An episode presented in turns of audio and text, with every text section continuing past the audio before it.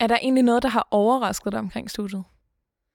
Så jeg tror, det overraskede mig meget, det der, øh, hvor hugt jeg blev på alt det boglige omkring musikbranchen, og hvor, hvor meget man også kan lære praktisk af at få sat historiske tendenser på, eller sat noget kultur på.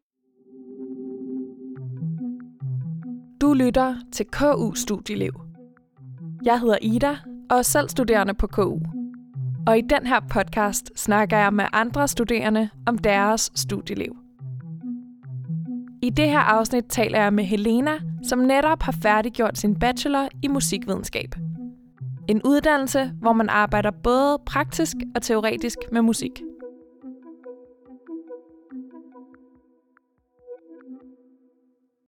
Vil du ikke prøve at fortælle lidt om din vej til studiet, og hvorfor du valgte at læse det? Altså min vej til studiet er faktisk virkelig random, fordi det var slet ikke noget, jeg havde planlagt. Jeg havde øh, et øh, fuldtidsjob som tjener, hvilket var rigtig hårdt, og havde en rigtig dårlig løn. Og så ved siden af det, så var jeg også en freelance musiker, så det var sådan noget med, at jeg tog på arbejde fra klokken 9 til 17.18, og så tog jeg i studiet eller øvelokalet bagefter, og så øvede jeg et par timer, og så tog jeg ud og spillede musik, og så startede jeg forfra næste dag. Og det var bare død hårdt. Øhm, og så i sommerferien, sådan noget i juli, tror jeg, måske i start af august, så var der en, der prikkede mig på skulderen og sagde, har du egentlig overvejet at søge musikvidenskab? Så var jeg sådan, nej, hvad, hvad er det egentlig? Og så, øh, så var han sådan, jamen altså, der er ekstra pladser, så de laver en ekstra optagelsesprøve nu her, så du kan lige nå det. Så det, jeg meldte mig til en uge før prøven, og så, øh, så kom jeg til prøven, og så var jeg bare så heldig at komme ind.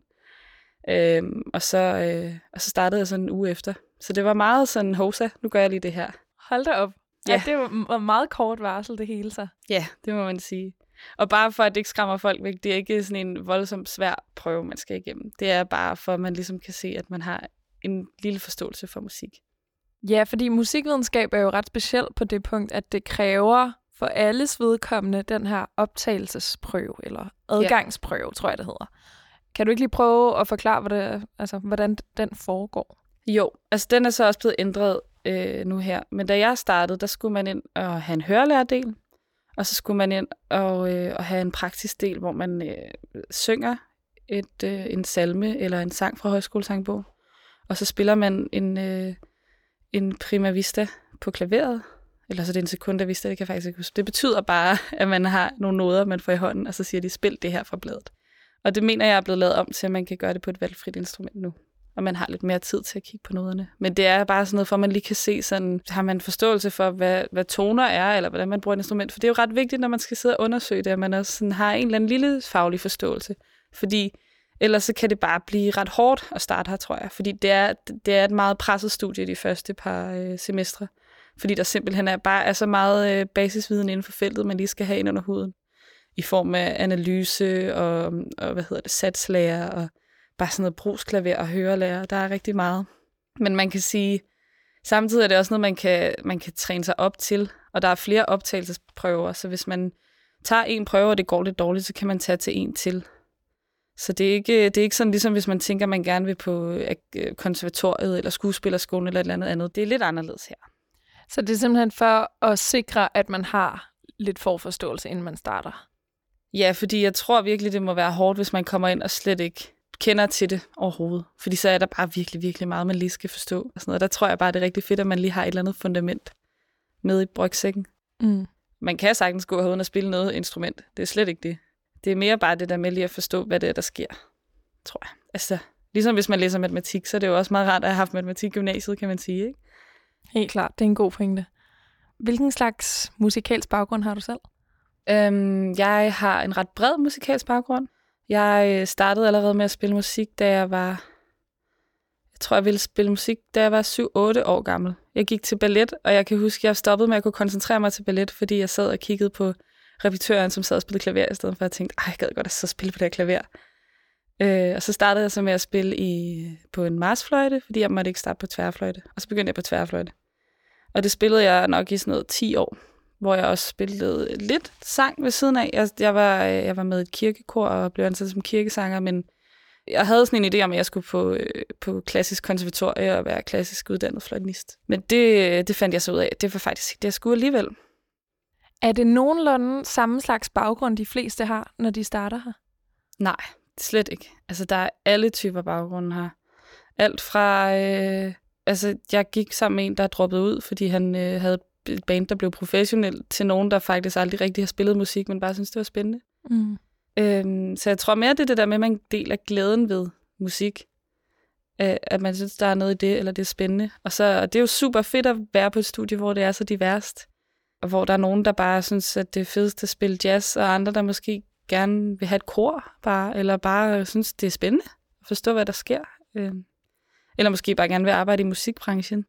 Hvad gør det ved det sociale, at man har musik som fællesnævner? Altså man kan sige, at på musikvidenskab har vi et virkelig, virkelig fedt studiemiljø, fordi vi har rigtig mange foreninger, som bevæger sig rundt om musik. Vi har noget, der hedder Akustisk Årstid, som er en koncertrække, der er, der er en koncert hver kvartal, hvor det er nogle akustiske koncerter, hovedsageligt der studerende har. Så vores fredagsbar Roland Live, som også er vores sådan, café herude, de holder øh, sådan nogle ja, Roland Live-koncerter, det tror jeg to-tre gange om året. Så har vi vores sådan meget legendariske øh, MIGP, som er musikvidenskabs øh, melodikompris, mm. øh, hvor det kun er folk herudefra, der ligesom stiller op og skriver en sang hver især, og så får vi nogle af vores professorer til at sidde i dommerpanelet. Og det er vildt sjovt. Det er sådan en kæmpe, jeg tror, der bliver der er altid helt fyldt op nede i festsalen, sådan 200-300 gæster, og virkelig, virkelig dygtige bands, der kommer og deltager, og det er jo bare rigtig sjovt. Og på den måde, der kan man sige, det skinner igennem. Vi har lige fået en ny øh, gruppe herude, der hedder Teknik, hvor det er nogen, der har mødes og lærer om, hvordan man kan DJ og mix musik og sådan noget. Og der er nogen, der sidder og træner klass. Der er et klassisk kor, man kan være med i. Der er nogen, der sidder og træner ekstra meget hørelærer, fordi de bare synes, det er super spændende. Så det, jeg tror, det gør det der med, at man kan, man kan nørde det på kryds og tværs, uden det er fagligt det gør også, at man får nogle endnu flere grupper, fordi man ligesom har det sjovt med det. Det lyder virkelig som nogle fede ting her. Ja. Nu startede du jo selv meget spontant, men kan du ikke lige prøve at fortælle, hvordan det så var at starte? Det var vildt fedt. Altså igen, jeg tror, fordi der er så mange ting herude, der sker på kryds og tværs, så gør det også, at vi for eksempel har nogle tutorer, der bare går vildt meget op i det. Øh, altså det er sådan noget med, at de klæder sig ud og laver nogle vilde rusarrangementer, og de laver korarrangementer, de kommer og synger for os, og laver, altså, spiller koncerter, gør alt muligt. Det er bare mega fedt. Så det var virkelig en vild start, fordi når man starter på noget nyt, så er det jo altid lidt overvældende, kan man sige. Ikke? Og herude der er jo en masse kæmpe bygninger, og man har rigtig, rigtig mange fag de første semester på musikvidenskab. Så jeg havde, der er mange dage, hvor man har måske fra 8 til 16 men det gør bare, at man ligesom er sådan overvældet. Så det der med at komme ud i et miljø, hvor der bare er en masse mennesker, der siger, hej, hvordan har du det, og hvem er du, og ligesom, at man, at man har den der sådan fællesskab herude, det, det gør virkelig meget, synes jeg. Altså det gjorde virkelig, at jeg følte mig taget godt imod og holdt i hånden og velkommen. Og jeg kunne også se det, jeg var tutor selv i 2021, og altså sådan en måned efter de var startet, de nye studerende, så sad de alle sammen i sofaerne op af hinanden. Og man, altså, det er bare så rart at se det der fællesskab, der kan være på et studie, synes jeg.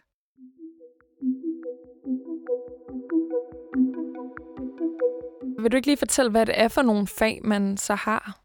Ja, altså til at starte med, så har man jo de der meget øh, klassiske, sådan, øh, man har noget fælles kor, og vi havde noget sangundervisning, så havde vi øh, satslæranalyse, som faktisk er sat fag, de fleste konservatorier har, hvor man undersøger, altså sådan, hvordan øh, musik er arrangeret, og hvordan det sådan ligesom fungerer, og og så, øh, og så havde vi noget musikhistorie, så man ligesom får det historiske fundament, og så har man et fag, som hedder MEC, som er musik, æstetik og kultur, som også meget er det, sådan, det kulturfaglige element af det. Og så kommer man over i noget andet. Der er også noget, man har noget øh, antropologi, musikalsk antropologi for eksempel, eller man har øh, øh, populær kulturstudier og sådan noget. Så det er, sådan, det er lidt blanding af det hele, hvilket jeg også synes var mega fedt, at det der, at du kunne sidde til en forelæsning og have om øh, operetter, øh, og så til en anden forelæsning kunne man sidde og tale om Billie Eilish. Altså, det var meget sjovt. Hvad har været dit yndlingsfag? Altså, jeg, jeg ved ikke, om jeg har haft sådan et specifikt yndlingsfag. Jeg har været rigtig glad for at have MEC, fordi jeg tror, det var der, jeg ligesom fik lidt blod på tanden, fordi jeg godt kan lide de der tungere akademiske tekster. Men det er også sådan et fag, som mange hader og frygter, tror jeg, mm. fordi der er mange tunge akademiske tekster. Øhm, så synes jeg, at populærkulturstudier var meget spændende, fordi jeg selv jo er i musikbranchen, og er også musiker, så det der med, det er lidt meta at sidde og læse om noget, hvor man egentlig tænker sådan, sådan der synes jeg ikke, at musikbranchen fungerer, eller sådan, at de, man ligesom undersøger musikere som en ting, hvor man, man er jo lidt selv også en del af den ting. Det, det, er sådan, det var en pussy fornemmelse, synes jeg.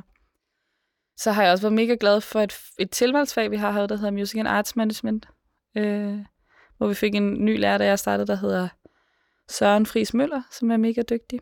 Øh, og det var også bare vildt spændende. Det er meget sådan noget med øh, projektstyring, og det er meget sådan et fag, der er rigtig godt at tage, hvis man gerne vil ud og arbejde i musikbranchen, fordi man meget kigger på, jamen, hvis du vil lave et projekt, okay, men hvad skal du så bruge? Hvordan, så skal du måske have en, en forretningsmodel, okay, og så skal du lave et budget for, at du kan søge nogle fonde, og hvordan gør man egentlig det, og hvordan sørger du også for, at du egentlig har det okay, samtidig med, at du gør det, kan du lave en god strategi, så det går lidt bedre.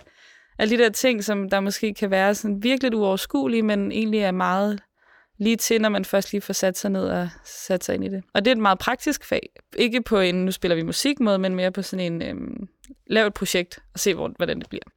Hvordan foregår den praktiske del? Altså har I, øh, har I undervisningsgange, hvor I skal sidde og lære at spille et eller andet instrument, eller synge i kor, eller hvordan er det, det foregår? Altså, vi har en masse klaver- og øvelokaler ovenpå, og øh, der er noget, der hedder rotation, hvor man øh, lærer det der med, at øh, at lede et samspilshold. Så man kommer ind først, og så skal man kunne spille på hver sit instrument. Øh, sådan noget bas, trommer. De instrumenter, man også lærer at spille på, når man går i gymnasiet for eksempel. Øh, så, så skal man ligesom øve sig i at instruere sine medstuderende i, hvordan de så skal spille på det instrument i et arrangement, man så enten har fået, eller man selv laver. Og så er der jo korledelse også, hvor det er lidt det samme bare med kor, at øh, der er nogle korarrangementer, hvor man så også øver sig i sådan noget med, hvordan dirigerer man et kor, eller hvis du skal lave opvarmning til det her kor, og spille samtidig med, at de synger, og sådan noget stemmeinddeling. Så det er meget sådan noget med at starte med at sige, men øh, hvordan laver du et korarrangement?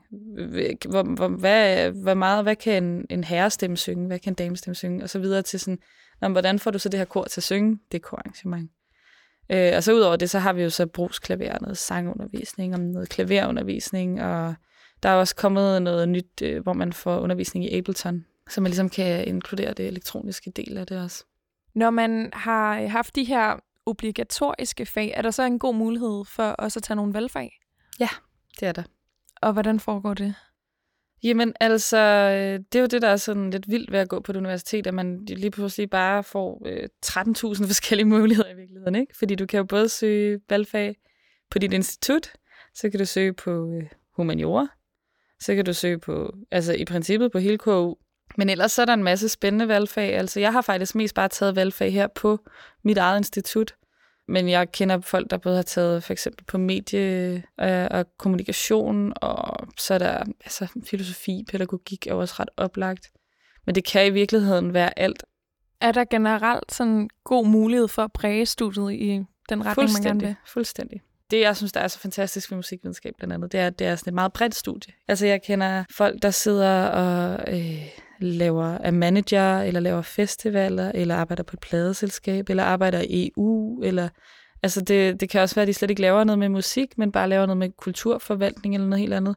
Der er helt vildt mange muligheder, øh, og der kan man sige, der kan man jo også så hjælpe sig selv lidt på vej ved at enten få prøvet nogle ting af og sige, hov, synes jeg, at kommunikation er mega spændende. Vil jeg måske gerne være kulturjournalist? Eller synes jeg, at det er sådan noget politik, og hvordan man ligesom sidder et politisk organ er spændende, så kan man prøve det. Men man kan også bruge det. Jeg brugte jo meget Music and Arts Management til så at kunne sige, at jeg, at jeg har sidefag i Music and Arts Management. Så jeg ligesom kan bruge det til at validere mig selv i det arbejde, jeg allerede laver. Mm. Øh, så det er jo sådan lidt, hvad man vælger. Hvor meget læsning er det? Jamen igen, det kommer meget an på, hvilket fag man har. Øh, fordi jeg tror, på de der sådan, faglige eller akademisk tunge fag, der har man selvfølgelig lidt mere læsning, hvor at man kan sige, hvis det er praktisk, så er der også læsning. Men det, der er bare lidt mindre læsning, fordi du skal jo også bruge så mange timer på at øve dig. Øh. Ja, så det er også en del af forberedelsen. Ja, ja, 100. Mm. Der er rigtig meget forberedelse, som bare... Altså sådan et fag som brugsklaver, så har du nogle forskellige øh, numre, du skal igennem. Og der ligger jo meget forberedelse i det, at du skal lære en ny sang om ugen, for eksempel. Er det så meget noget, man gør alene eller sammen med andre? Det er så der, hvor der blandt andet er de der øvehold, hvor folk sidder og så kan øve sig sammen. Hvilket er et super fedt koncept. Øh, og det er faktisk sådan noget, øh, som er skemalagt fra starten af, så det er ikke noget, man selv skal tage initiativ til. Okay. Øhm, Men jo, jeg har også et indtryk af, at, at der, dem, der går er rigtig gode til, både det der med at sætte sig ned og øve sammen, men også bare, altså vi har nogle ret hyggelige øvelokaler heroppe, hvor man også har et køkken ved siden af og sådan noget. Så sidder man og øver sig en times tid, så kommer man ned og drikker en kop kaffe, og så, så øver man sig lidt igen. Så det er heller ikke, fordi man bare er her alene og sidder og øver hele natten. Det kan man selvfølgelig, hvis man har lyst. men, øh, man er sådan i det sammen. Ja, præcis, fordi det er jo det samme, øh, det er jo det samme materiale, alle skal igennem, og det er det samme, alle skal kunne, og det er det samme udfordringer, man ender med at stå og have som regel. Så det er bare lidt sjovere at lave sammen, tror jeg. På de der semestre, der var rigtig travle, hvordan strukturerede du så din hverdag? Øhm, jeg blev ret god til at bruge kalender ret hurtigt, øh, hvilket jeg også er blevet vildt glad for.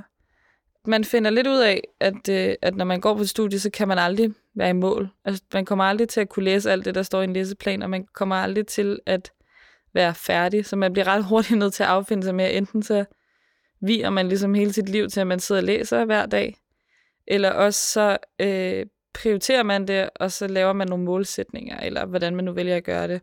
Jeg har brugt meget det, at jeg øh, farvekoordinerede min kalender.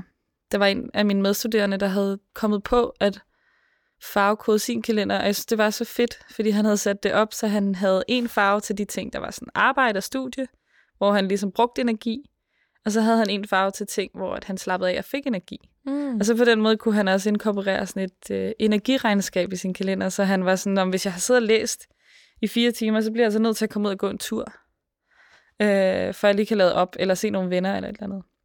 Jeg vil sige, til sidst på mit studie begyndte jeg at bruge, øh, at bruge studieteknik ret meget i forskellige formater. Øh, også bare fordi jeg har mange bolde i luften og sådan noget, så for at kunne have et overblik og ikke blive stresset, så synes jeg, det hjalp mig rigtig meget.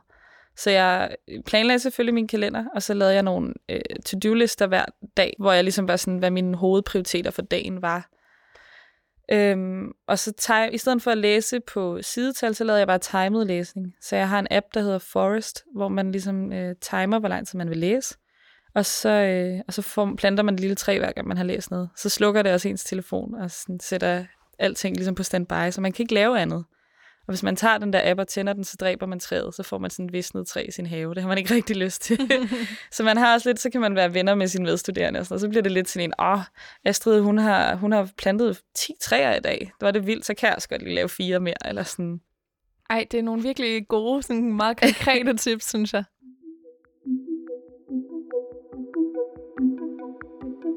Hvad kan du allerbedst lide ved musikvidenskab? det er et stort spørgsmål. ja. Øhm, jamen, jeg tror allerbedst, jeg kan lide sammenholdet. Altså, øh, at der bare... Folk er mega søde, og de er søde ved hinanden, og de bakker hinanden op. Og der er altid sådan en øh, nysgerrighed og interesse. Både i hinanden, men også i fagene og felterne og, og musikken. Og det er lige meget, om man så... Øh, om det er en, der sidder og spiller på en ukulele, eller om, om det er nogen, der øh, kommer og opfører et symfoni eller et eller andet. Altså, du ved, det er sådan, der er bare plads til det hele. Og det er en virkelig fed kvalitet at være et sted, hvor der er det. Hvorfor tror du, det er blevet sådan? Jeg tror, det er, fordi der er sådan et stærkt sammenhold, og der er rigtig, rigtig mange, der har været rigtig, rigtig gode til at putte mange kræfter ind i vores øh, udvalg og i vores foreninger herude. Og så tror jeg også bare, det er fordi, for eksempel bare sådan noget som Roland Bar, som er blevet sådan et samlingspunkt som er styret af studerende herude, men som, som gør, at der bare, at folk mødes og drikker kaffe, og dem, der står i baren, siger hej, og er sådan interesseret i folk, og det er også studerende. Altså, der er ikke den der sådan... Der er ikke nogen ligegladhed, fordi alle er lidt i samme båd. Men samtidig så... Øh, altså, der er jo selvfølgelig nogen, der gør noget mere arbejde og har noget mere ansvar, men, men det gør bare, at man har den der fællesskabsånd på en eller anden måde, tror jeg meget. Fordi altså hvis det er alles ting, så på en eller anden måde, så bliver man også nødt til at passe på det. Øhm, så der er lidt medejerskab, tror jeg, man kan sige. Og Roland, det er så en kaffebar, som man kan komme og bruge i hverdagen? Ja, præcis. Roland Bar er ligesom øh, hele IKK, så teatervidenskab, kunsthistorie, litteraturvidenskab og musikvidenskabs øh, kaffebar, og så også fredagsbar. Og der har vi også både Roland Live for eksempel, med koncerter, og vi har der bliver lavet tema fredagsbar hver fredag, hvilket jeg aldrig rigtig fatter, at der virkelig er nogen, der bruger så meget tid på, fordi det er så imponerende, men det er virkelig sjovt altid. Det er sådan alt fra karaoke bar til på fredag er der Vestegns tema. det, er sådan, det er virkelig sjovt og gennemført, og øh, der er lavet et Roland Galleri, hvor der hænger billeder, hvor studerende også kan få lov til at udstille ting, og der er forskellige magasiner, der har deres blade liggende, som også bliver af studerende, der ligesom får trykt artikler i, som bliver lavet af studerende.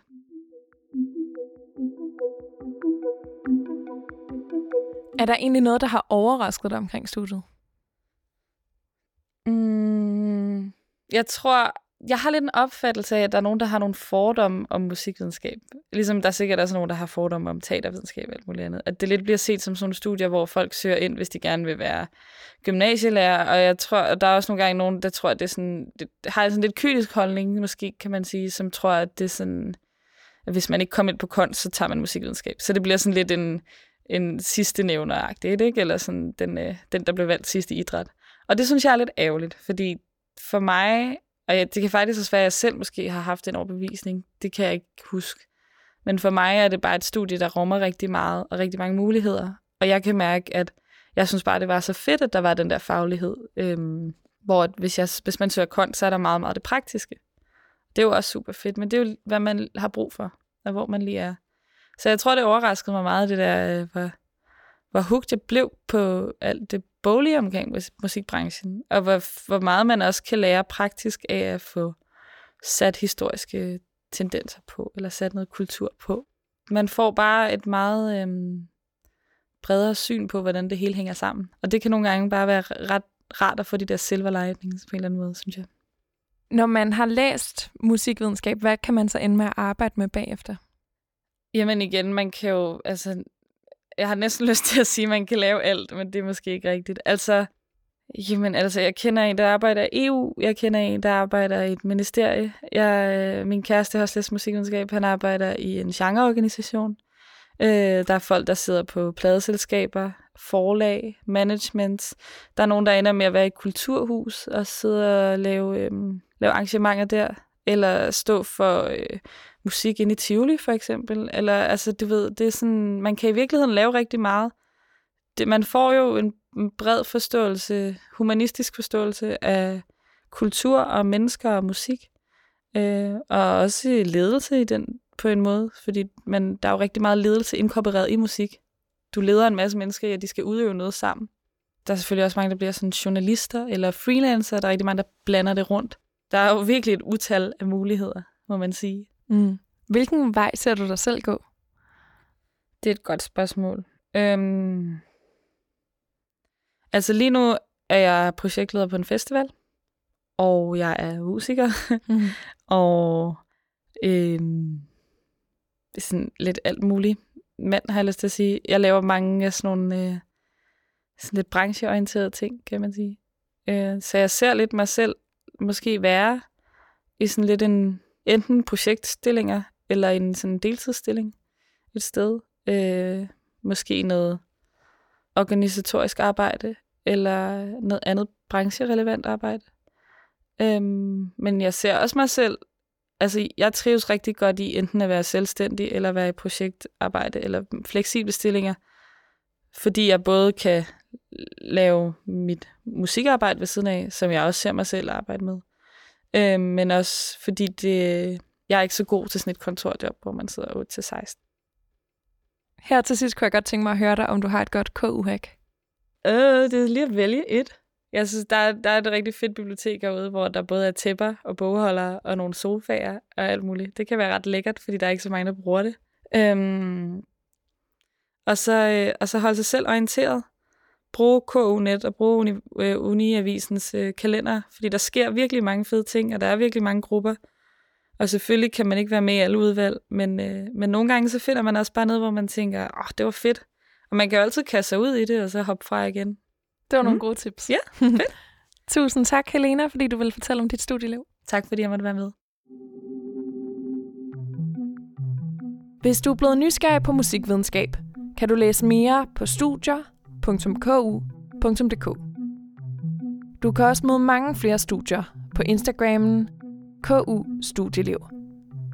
Tak fordi du lyttede med.